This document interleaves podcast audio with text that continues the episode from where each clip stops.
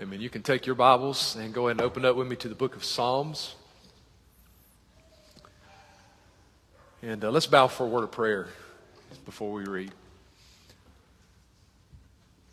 Lord, our prayer this morning is that what we just sang would indeed be true, that our souls would be satisfied in you alone. Lord, we are tempted to look to every other thing this world offers to find contentment and to find satisfaction. We're tempted, Lord, to, to think that it's everything the world offers that we need to have real joy and satisfaction. And Lord, remind us this morning that, that all the joy, all the satisfaction, the contentment we need is found in you. So, Lord, I, again, our prayer as we turn to your word is that you would speak to the hearts of your people, that that Christ would be magnified, that our souls would be steadied and satisfied in you. And we pray this in Christ's great name.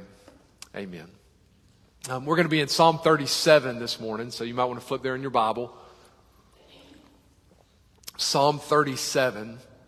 Uh, as, as we've been making our way through the Psalms, what I'm trying to do is cover one psalm every week as we do through this, as we go through this. Now, that's, that's easy to do some weeks, and it's a little more challenging to do other weeks. So this week, it is a 40 verse psalm. So um, this is a hard psalm to cover in one week. That's what we're going to do. Um, so what that means is we're not going to be able to, to look at every verse in detail. It's important to me in this study. I think the best way we can do it is to cover these Psalms as a whole because they're written as songs. They're written, I think, to be read that way. And so there will be some songs, uh, some Psalms like Psalm 119 that we'll have to take several weeks on.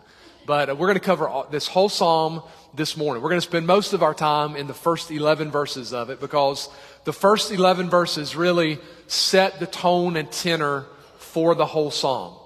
And this is a Psalm that would be classified as a wisdom Psalm, which is not which is not your typical psalm. So if you just sat down and read through Psalm 37, really, it reads more like something you might find in the book of Proverbs than it does something you would find in the Psalms. Uh, most of the Psalms, it's like we're getting to listen in as the psalmist prays to God or sings to God or cries out to God. But that's not how this psalm is written. Psalm 37 isn't addressed to God. Psalm 37 is addressed to us.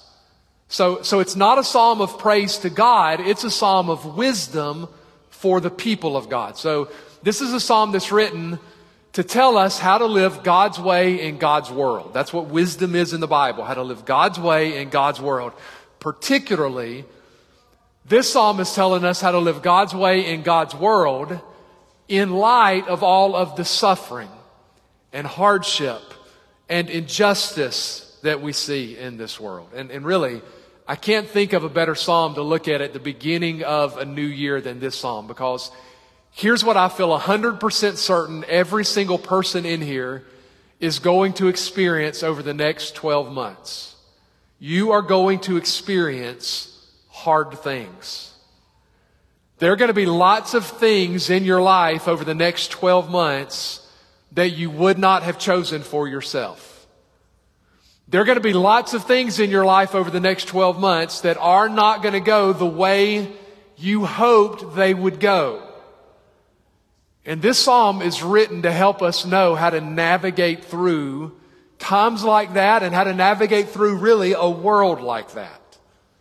And I don't think I have to spend a whole lot of time trying to convince you that this world feels upside down right? I don't have to, I don't have to convince you that there are so many things in this world that don't seem like they go the way they should go. Like if, if I'm writing the script, then it's going to be the people who know the Lord and love the Lord who are going to have the best jobs and make the most money and have the cleanest doctor's reports and live the longest lives if I'm writing the script.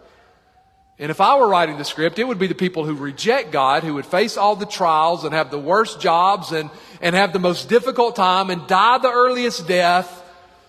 That's the way I would do it if I was in control. Thankfully, I'm not in control though, and that's not the way it works. Just one simple example. David Brainerd, the great missionary to the American Indians, died at the age of 29 years old. Robert Murray M'Cheyne, maybe one of the greatest pastors ever in Scotland, died at the age of 29. Meanwhile, you think of Hugh Hefner, the founder of Playboy, lives to the age of 91.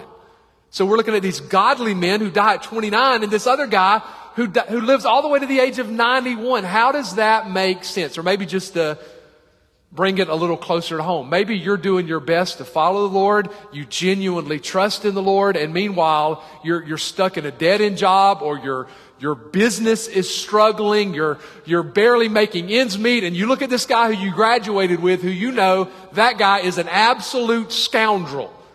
And he's already made it to the top of the company. His business is flourishing.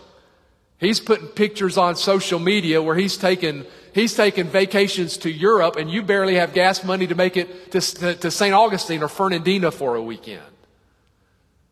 Or maybe you and your husband are doing your best to honor the Lord. You're doing your best to have a marriage that makes much of Christ and you have been trying unsuccessfully for eight years to get pregnant with no fruit. And meanwhile, you work with a girl who has a different boyfriend every three months and she's pregnant every time you turn around. Why, why does she get kids and not you? Those are the sorts of perplexities we struggle with in life. And you know, one of the great things is we find out in this psalm, David wrote this psalm when he was an old man. He's going to tell us that in verse 25, 26.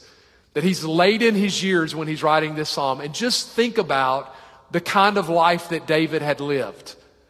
What did David experience during much of his life? I mean, just think of the early years where David spent years of his life running and hiding from King Saul. And when David got chances to get back at Saul, he had several chances where he could have taken Saul's life and instead he did the right thing. He tried to honor God. He showed Saul mercy. And what was his reward in the moment for showing Saul mercy? Well, within a few weeks, Saul would try to kill him again. So David, who was doing right, was spending his life hiding in a cave. And meanwhile, Saul, who had turned his back on God, was living his life in the palace. How is that? How does that make sense? And David understood the sort of tension that can create in our hearts. Why did they have that? This person who hates God seems to get blessings, while a person who's genuinely seeking to follow the Lord seems to get all the suffering. How does it work that way? And so David is writing this psalm trying to give us uh, some spiritual perspective. He's writing the psalm to try to help us know how to navigate through life in an upside down world in a way that honors the Lord. Now, one other thing before we start reading. Um, like Psalm 34, Psalm 37 is another acrostic psalm. Do you remember what that is? So you have several psalms where, where they work through the out, the Hebrew alphabet. In this psalm, it does it every other verse. So verse one begins with the first letter of the Hebrew alphabet. Verse 3 begins with the second letter. This obviously ain't going to be reflected in English, but verse 3 begins with the second letter of the Hebrew alphabet. Verse 5 begins with the third. Verse 7 begins with the fourth, and it works that way. So it's just a reminder the Psalms are poetry, so there's an artistic flair to them. And it's also written that way to help uh, as a memory aid. It would make people who are reading this in Hebrew, it would make it much easier to memorize. Now, the flip side of that is, since it's written as an acrostic, it's for us, it is much harder to outline. Because rather than just putting his thoughts in logical, sequential order, what the psalmist does is he's having to take all these different thoughts and he's having to match them with the Hebrew letter in the alphabet that best fits. And so one writer described it, it's like he took all of his points and threw them in a dryer and it all comes out tumbled up. So it feels like as you read it, it bounces all over the place. And that's because it's written in this sort of acrostic pattern. Okay, so we're going to make some, some broad points that we'll try to hang our thoughts on. And we'll read it just a little bit at a time. So here's the, the first point, and then we'll read. Number one, the psalmist is going to give us heart attitudes to purge. Heart attitudes to purge. If your Bible's open to Psalm 37, let's read the first 11 verses together. David writes under the inspiration of the Holy Spirit, do not fret because of evildoers, nor be envious of the workers of iniquity.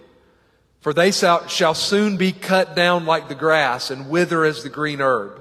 Trust in the Lord and do good. Dwell in the land and feed on his faithfulness. Delight yourself also in the Lord and he shall give you the desires of your heart. Commit your way to the Lord. Trust also in him, and he shall bring it to pass. He shall bring forth your righteousness as the light, and your justice as the noonday. Rest in the Lord and wait patiently for him. Do not fret because of him who prospers in his way, because of the man who brings wicked schemes to pass. Cease from anger and forsake wrath. Do not fret. It only causes harm. For evildoers shall be cut off. But those who wait on the Lord, they shall inherit the earth. For yet a little while and the wicked shall be no more. Indeed, you'll look carefully for his place, but it shall be no more. But the meek shall inherit the earth and shall delight themselves in the abundance of peace. So, so David identifies a couple of temptations that we have to watch out for in our hearts. Did you notice as we read that, that three times David uses the phrase, do not fret. Do not fret. That word fret, the Hebrew word means to burn. It's like David is saying, do not let your heart begin to burn with frustration. Don't let your heart begin to burn with bitterness. Uh, don't let yourself get all worked up. Worked up about what? Well, David's concern is that we'll get worked up about, he uses the word evildoers. Or especially his concern is that we'll get worked up over the prosperity of evildoers. Right? It's the same sort of things I was mentioning a minute ago. Let, let's say you're, you're a single Christian and you're trying to use your singleness in a way that honors the Lord. You want to get married, but you're not married yet. And meanwhile, you have a friend who is living with absolutely no morals and she's scheduled to get married next month. You're still single. Why is she getting married while you're still single?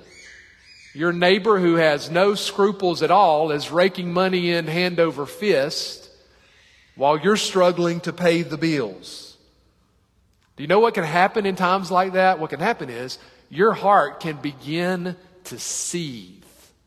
Your heart can become like a cauldron that just starts bubbling with anger, with bitterness, with frustration, with confusion. In fact, David adds the phrase, not only do not fret, he says, nor be envious.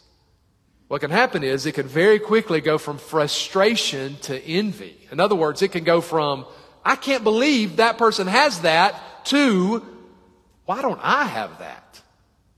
It can go from, why does it happen to them, to, why doesn't that happen for me? I need that. Why do they get that and not me? And David is warning us to guard our hearts against that sort of anger and that sort of envy. So, what David is telling us here is the most important thing we do in times like this on the negative side is we have to keep a close watch on our own hearts. See, the biggest threat that you and I face as we watch a world seem to sink in evil and as we watch evil people seem to prosper, the biggest threat we face is not those evil people. The biggest threat we face is our own hearts. The biggest danger for me is not this evil guy who seems to catch every break. The biggest danger for me is the envy in my own heart. The biggest danger for me is the bitterness that will in the blink of an eye begin to sprout up in my own heart. And so what David is saying is, more than you worry about what all the people around you have or don't have, worry about what's happening in your own heart. In fact, look at how he says it in verse 8. He says, Cease from anger, forsake wrath, do not fret, it only causes harm. David is saying when we let that sort of anger and envy begin to seethe in our hearts, it won't lead to any good thing in your life. So keep a close eye on your heart. Now, let me just make a, a quick practical side point here. Um, social media can make this sort of struggle infinitely harder, right?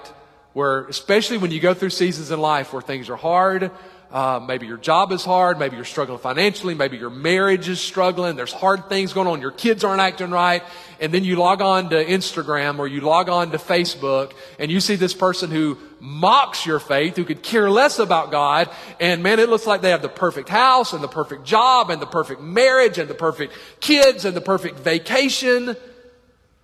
So if, if you have, if you have even the slightest spark of discontentment or frustration or envy or anger in your heart, social media can be like throwing gasoline on it. So it, it will be a good thing for you to develop in your life over this next year to plan to take regular breaks from social media. Okay, if you feel yourself struggling with any of this stuff, it is not helping your heart to regularly log on to Twitter or Instagram or whatever it is.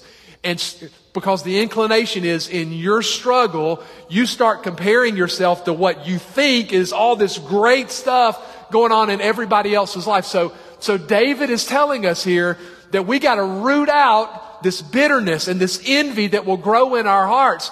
So, so we need to cut out of our lives anything in our lives that seems to be feeding that. So maybe, maybe as we go into 2024, just plan one way or another that you're going to take regular fasts from social media. Social media is not all bad. I'm not saying that. We have a church Facebook page that Mandy does a fantastic job with, but it can be good just to plan in advance. I'm going to take I'm going to take February off. Anytime you feel a sort of discontentment growing in your heart, decide you're going to take the next four, six, whatever weeks off of that because it's one of the tools that can be used to fuel the very things that he's warning us against here. Okay? And the, the other thing that he's trying to encourage us with here is David adds that we shouldn't be envious of the fame and the wealth and the popularity of the wicked because it's all going to be so short lived. Look again.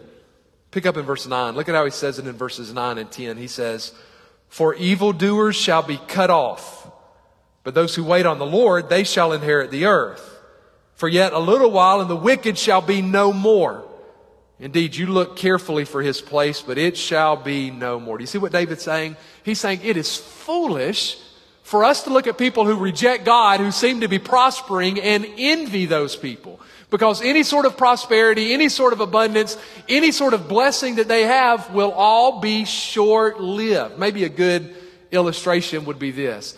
Imagine a camera. You're watching a TV and a camera is zoomed in on this wicked guy who is enjoying this fantastic meal. Okay, you know the man. This is somebody who hates God. This is somebody who has harmed other people, but he is eating the best looking food you've ever seen in your life. It is a filet mignon and lobster. It's the sort of meal you know you couldn't afford, right? He's eating this. You're going home to eat hamburger helper and you're wondering, why does that guy get that and I don't get this sort of stuff? Why does it work out? I should get that. And you feel envy growing in your heart over this good thing this evil man is enjoying. Okay, now, now imagine that that camera begins to zoom out.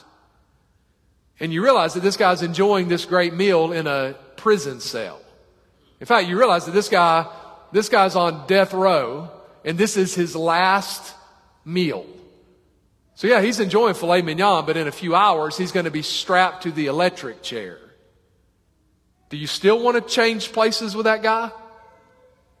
Well, that's what David says it is for, it is for all of the wicked. How foolish is it for a believer who has found real salvation in the Lord to get envious of the fame or the wealth or the prosperity of someone who doesn't even know the Lord. If you could just zoom out a little bit, you would not want to trade places with that person. If the camera lens could just zoom out a year, five years, ten years, maybe a hundred years in the future, you would not be envious anymore. So let what you know about the future temper how you view things in the present. That's what David is saying. Okay, so we know where this is all going. We know God has promised He'll take care of His people. God's promised there's an eternal reward coming. God's promised the wicked will be punished. God's promised all of that. So we know what the future holds. So in light of that, David is saying our hearts in the present should be steadied. Okay, so purge envy, purge anger, purge frustration. Here's the second part. Number two, he gives us heart attitudes to pursue.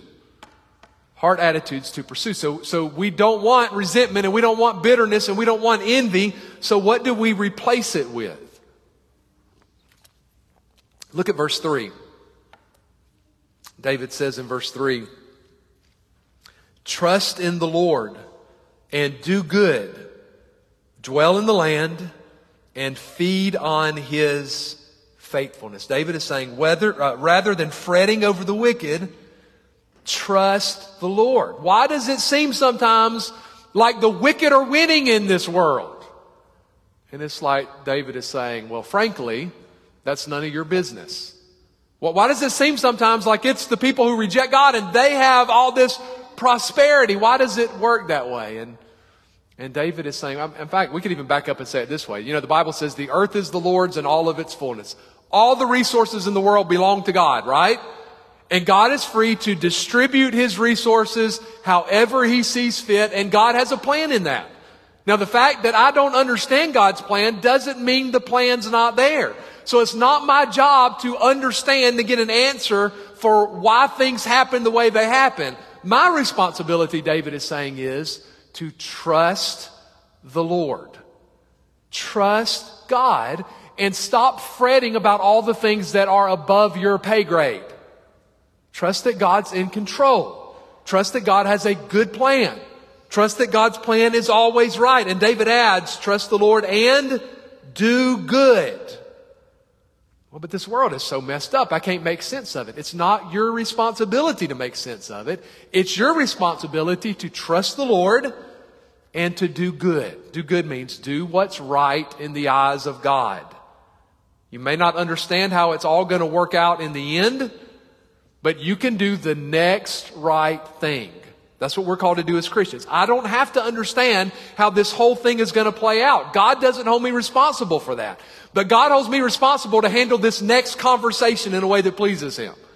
God holds me responsible to walk through these decisions today in a way that pleases Him. Trust the Lord and do good. And then He adds, and dwell in the land and feed on His faithfulness. That means don't lose sight of all of God's blessings in the moment. Now, we, we understand as Christians, our ultimate re- reward's in eternity, right? We are not trying to lay up treasure on earth. We're living to lay up treasure in heaven. But every single day, you and I feast on the faithfulness of God. Every day. All you have needed, His hand has supplied today. Every day, we're called to enjoy every bite of the goodness of God that we have in our lives. Ralph Davis worded it this way. He said, I think contemporary servants of Christ can sometimes be rather blind to such crass physical provisions. In the middle of heavy trouble, do I still have daily bread? I may be in the pit of despair, but am I in that despair at my kitchen table staring down at a bowl of cereal? I may be at a loss in some dire turmoil, but do I still have a non leaking roof over my head and a mattress underneath my restless body? Shouldn't I notice these gifts? Sometimes the weight of your troubles can cause you to lose sight of basic provisions that are staring you in the face. I think that's what David has in mind when he says, Feast on the faithfulness of the Lord. And then verse 4 is probably the most well known verse from this psalm where David writes, Delight yourself also in the Lord, and he shall give you the desires of your heart. And I know you're interested to know that Oprah Winfrey says that that is her favorite Bible verse. And she says that what that verse means is that we should delight in all of the good, godlike virtues. We should delight in compassion and we should delight in love and we should delight in kindness and if you'll just delight in those virtues, good things will happen in your life. In other words, she says that this is a verse that teaches a kind of spiritual karma. Well, if you will do good things, good things will come back into your life. Which, of course, completely misses the point of the passage. David says, Delight yourself in the Lord. And you know by now, when you see that word Lord in the Old Testament in all caps, it's letting you know that it's a translation of the divine name of God. When you see Lord, L O R D, capitalized, that's it's what's called the tetragrammaton. This is Yahweh. That's the word that's being translated. So David's not saying delight in common, ambiguous, godly virtues. David is saying delight yourself in the personal, particular God of the Bible. Delight yourself in Yahweh. Delight yourself in the God of Abraham, Isaac, and Jacob. Delight yourself in the God who gave us his law. Delight yourself in the God who speaks with authority. Delight yourself in the God who came to us in the person of Jesus. Delight yourself in the God who rules his world. Delight yourself in the God who saves his people. Delight yourself in that God. That word, that word delight is a good word. It is used in um, Isaiah 66 to describe a newborn baby delighting in its mother's milk. And we've all seen a baby that is crying and fussy and discontented, and then that baby is handed off to his mom to begin to nurse. And all the crying and all the fussing and all the discontentment stops.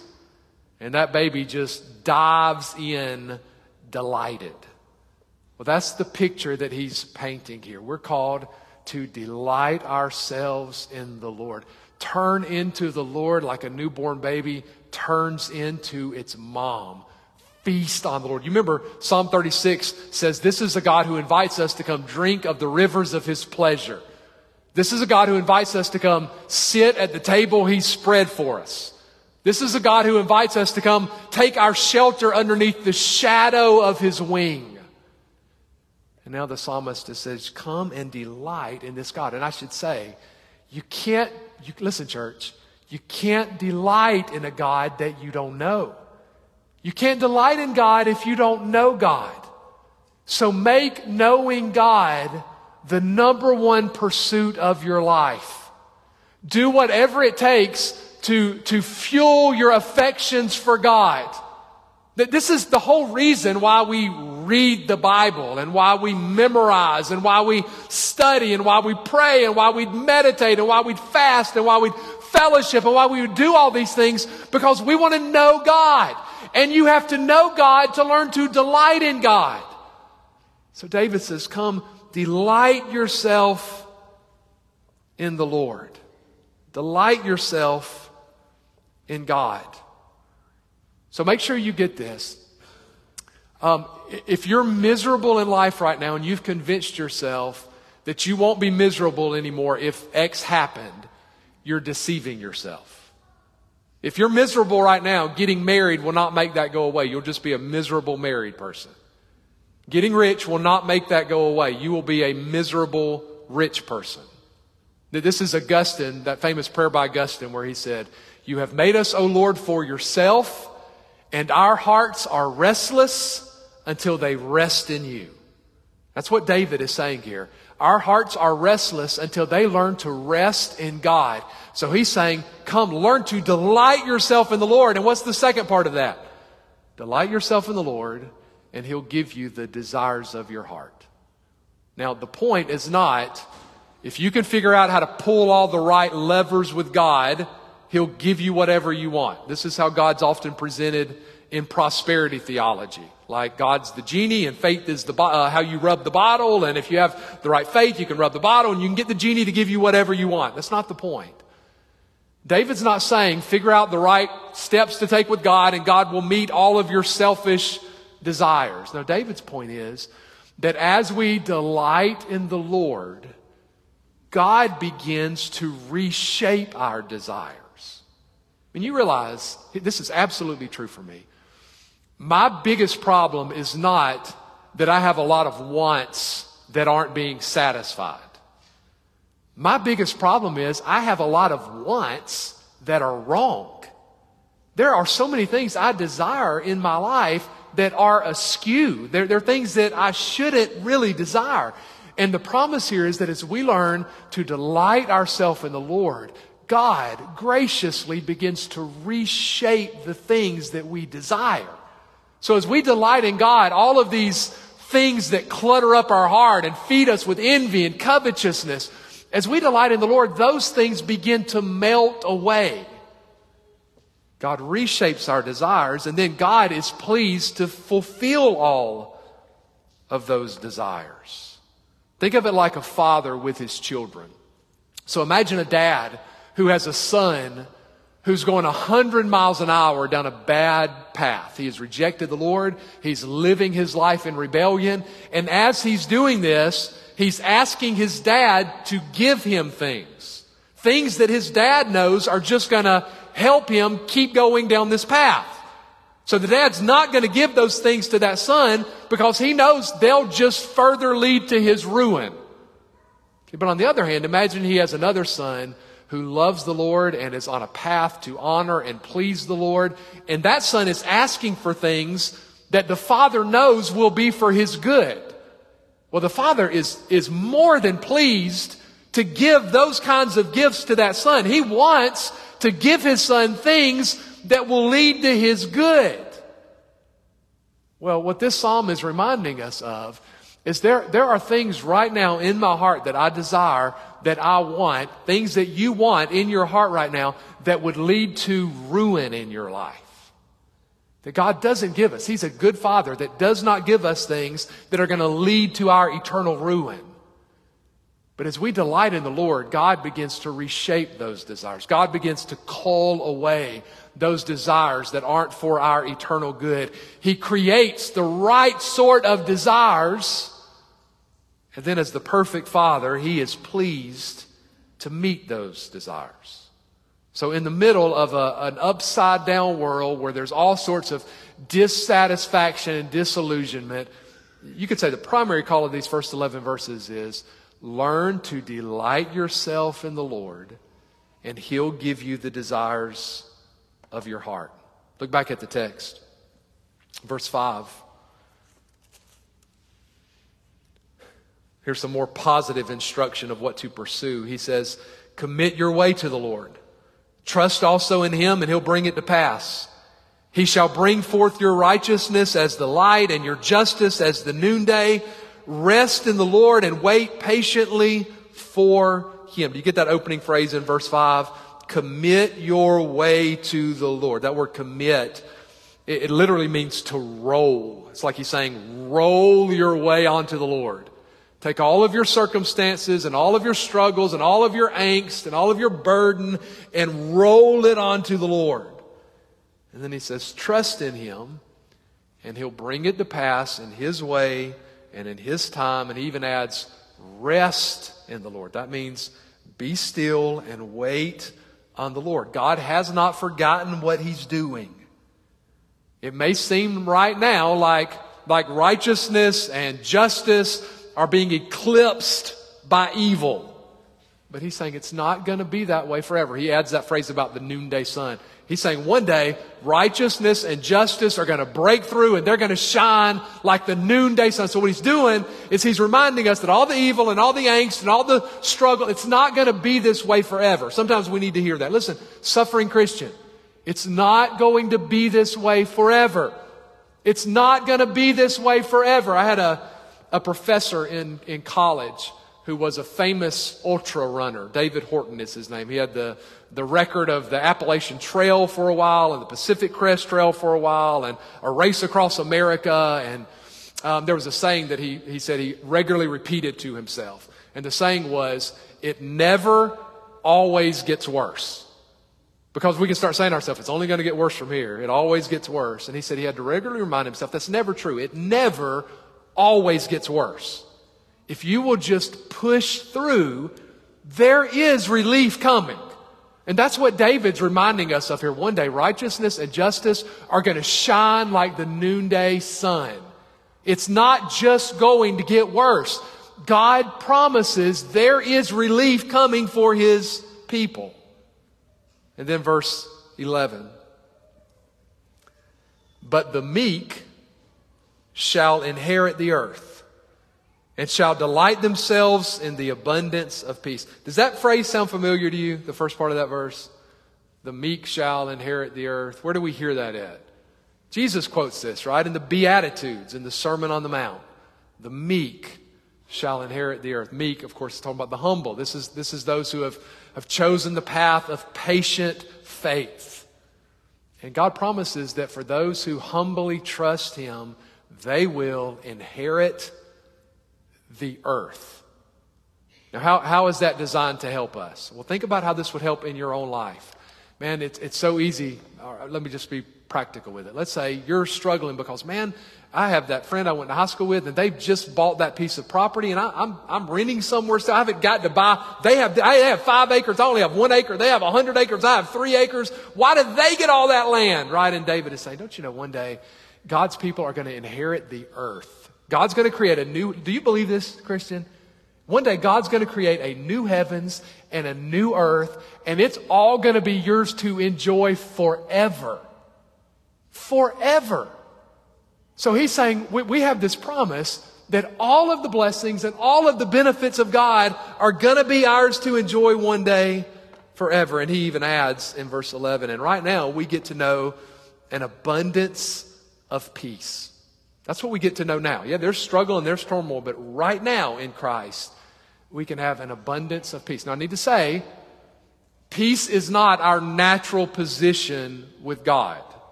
Our natural position with God is actually hostility. Our, our natural position with God is actually enmity. Just like everyone born in America on December uh, 9th, 1941, or in the following years, was born at war with Japan. That's the day we declared war against Japan. So every U.S. citizen, everyone who came into the world from that day forward until there was a peace treaty, entered this world as an American at war with Japan. Well, the Bible's going to say when Adam and Eve sinned in the Garden of Eden, they declared war against God and all of their descendants come into this world at war with God. And that, that begins to play out in our lives right away. Right away, we begin to throw off the commandments of God. Right away, we make declarations. God, you're not going to rule me. I'm going to rule me. You're not king. I'm king. We're the kings and queens of our own lives. And of course, the problem is that people who are at war with God will die and face the judgment of God. But Jesus came to win peace for us. That, that's what's happening at the cross is all of the hostility, all of the enmity that should be directed at us as sinners, all of the weapons of warfare that should be aimed in our direction were turned to Jesus at the cross and he took all of the enmity and all of the hostility and all of the wrath for his people as he dies in our place and rises from the dead. So that now everyone who trusts in Christ, that means you are found in Jesus by faith. You give up living for yourself and living as if you're king. You repent of that and you put your faith entirely in Jesus and what he's done for you. For everyone who does that, the war's over. There's no hostility left. There's no enmity left. We now have peace with God. And He's reminding us here, even in our day to day life, we can know this abundance of peace. You don't have to live with this constant angst, this constant discontentment, this constant envy. In Christ, there's freedom from that. Okay, so we, we purge fretting and envy and seething. We pursue this sort of humble faith. We pursue this sort of resting in God. We pursue hearts that delight in the Lord. And then that leads to the third category. We'll move through this very quickly. Number three, we get a contrast between the wicked and the righteous. Really, from verse 12 on, that's what this psalm is. It's just setting up a contrast between the wicked and the righteous, what they live for, what the future holds, what they're, what they can expect from God. So let's just read it in big pieces. Pick up in verse 12, go through verse 17. The wicked plots against the just and gnashes at him with his teeth. The Lord laughs at him, for he sees that his day's coming. The wicked have drawn the sword and have bent their bow to cast down the poor and needy, to slay those who are upright, who are of upright conduct. Their sword shall enter their own heart, and their bows shall be broken. A little that a righteous man has is better than the riches of many wicked. For the arms of the wicked shall be broken, but the Lord upholds the righteous. Do you see what he's saying? He presents the wicked in verse 12 as if they're making their plans and they're gnashing their teeth at God and his people. And how does God respond to that? God laughs. The way you might laugh at your three year old nephew who's convinced he can beat you in a wrestling match. It's like God laughs at what they're doing. God is not worried one iota about it. So why in the world would we worry about it? God laughs at their plans. And he says that all of their swords and all of their weapons that they've designed to fight against God will one day be turned and pierce their own hearts. A great Old Testament example of this is think of the story of Haman in the book of Esther. You remember Haman? He's that guy who has designed this elaborate plan to have Mordecai murdered. He's even built these huge gallows where he's planned he's going to see Mordecai hanged. And what ends up happening with Haman? Haman ends up getting caught in his own plan, and Haman ends up getting hanged on his own gallows. And what David is saying is that in the end, that's what will happen to everyone who fights against God. Now, he's clear that, that today we may suffer at the hands of the wicked. Today, your livelihood might even be threatened by the wicked. You may have far less than those who hate God.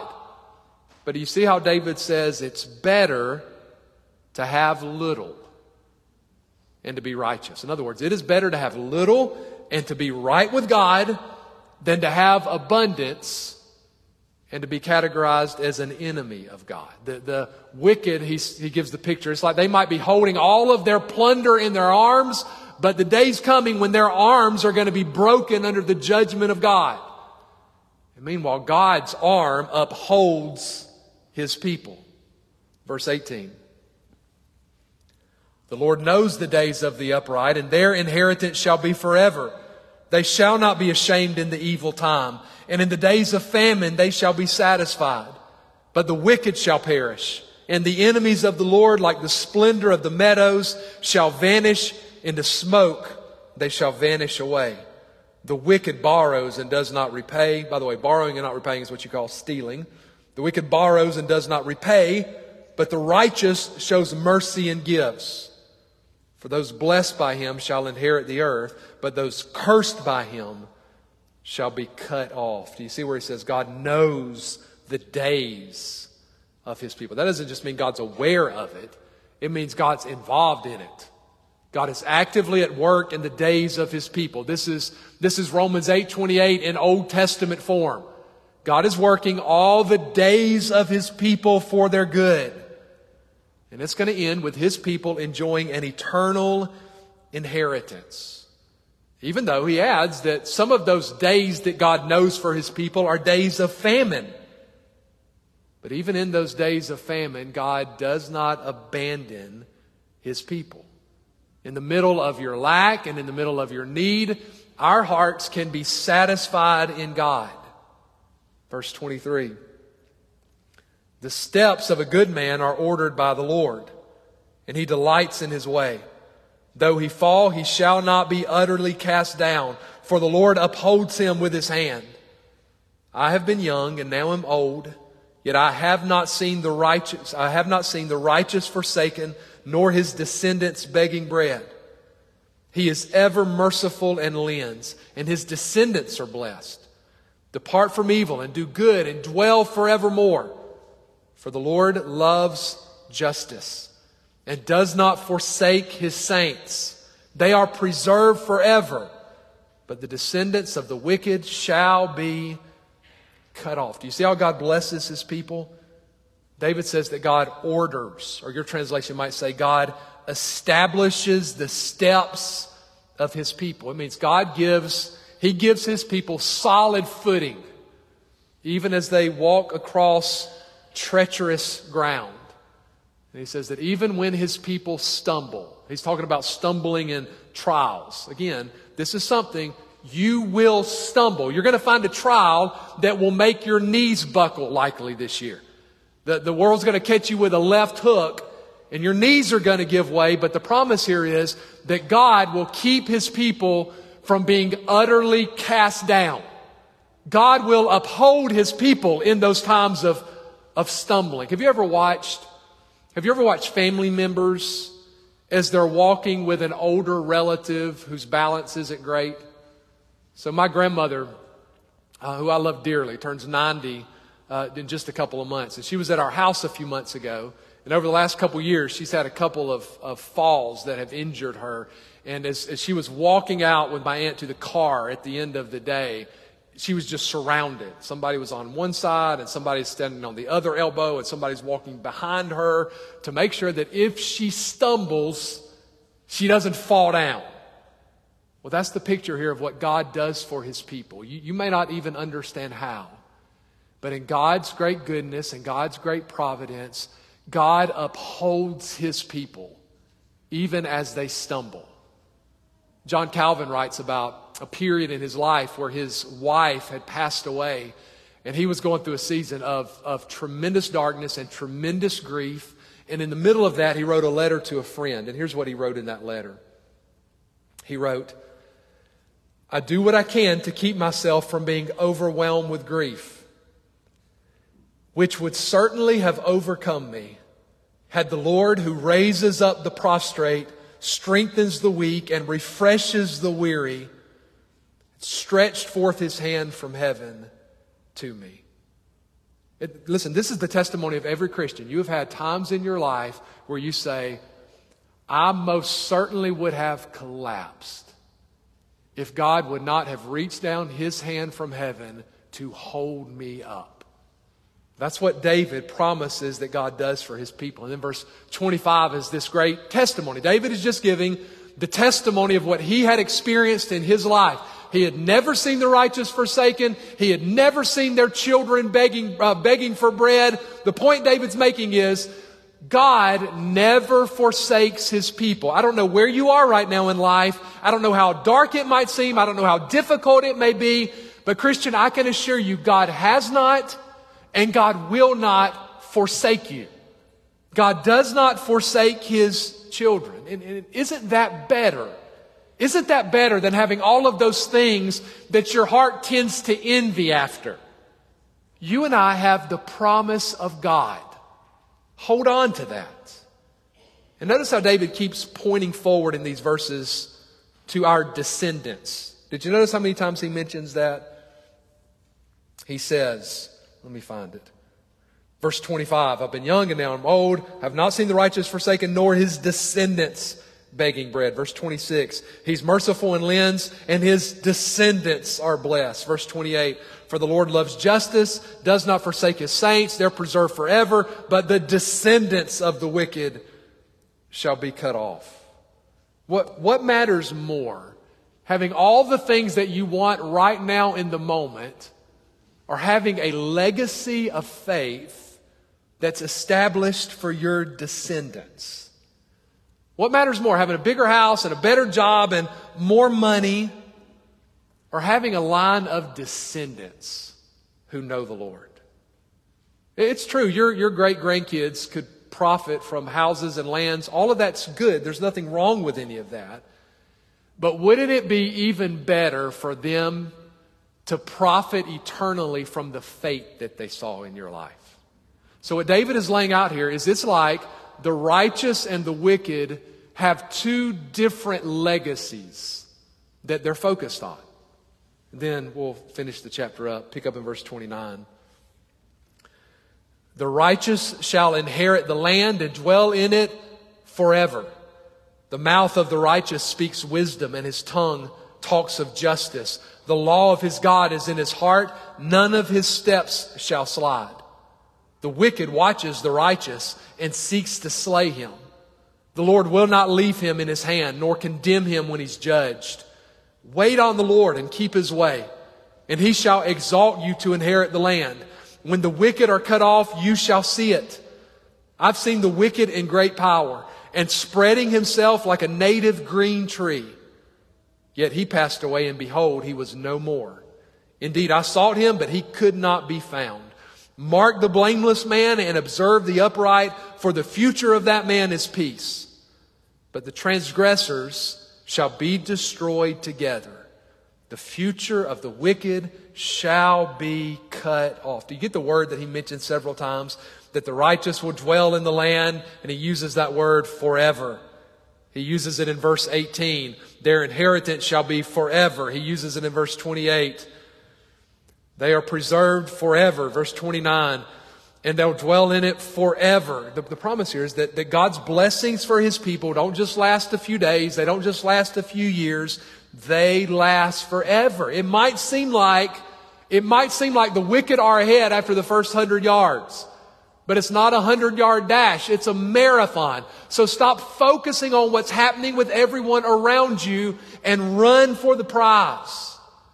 In the last two verses. But the salvation of the righteous is from the Lord. He is their strength in the time of trouble. And the Lord shall help them and deliver them. He shall deliver them from the wicked and save them because they trust in him. Christian, God will help you. God will deliver you. God will strengthen you. God will save you. In fact, don't miss the first line of that. The salvation of the righteous is from the Lord. Every good thing we have is from the Lord, including our salvation. We didn't save ourselves. God saved us. God is the one who graciously convicted us of our sin. God is the one who graciously opened our eyes so that we saw Jesus as our only hope. God is the one who brought us to faith. So God has conquered our greatest enemy and God has met our greatest need. So why would we fret over any other need? And notice David doesn't say that God helps those who help themselves. David says that God helps those who trust him. So Christian, trust him. Trust Him. Fight against. I, listen, I have no doubt because I have a heart like yours that there are hearts in here this morning where you have been struggling with frustration. It's been seething over things not going the way you thought they should. There's been envy and resentment that's been building. Well, take David's call this morning as a gracious call from God to repent. That's how we purge our hearts of this stuff. It is an ongoing fight, and we repent. We call it what it is. We recognize it as the deadly poison that, he is, that it is, and we turn from it, and we cast ourselves on the Lord. Psalm 37 4. Delight yourself in the Lord, and he will give you the desires of your heart. Delight yourself in the Lord. And and communion, which we're about to share, is just a tiny little picture of that. As we eat the bread and drink the juice, we're saying we have come to delight ourselves in the Lord in faith. We, have realized that everything we need is not going to be found out there somewhere. Everything we need is found in Jesus and what He's done for us. His life given, His death, His resurrection. That's where we've come to find real delight. So let's take a few minutes to prepare our hearts to come to the Lord's table. I'll give you some time to pray there in your seat. And then we'll share in communion together. And just take this time to do some, some serious heart searching, some soul evaluation. And where you see any seeds of this in your life, repent of it. Repent of it. Thank God. Thank God for what He's promised in the future. Instead of envying the guy on death row, be reminded of what God's promised his people. Trust in him, rest in him. So I'll give you a few minutes to go to the Lord in prayer, and then I'll come close this.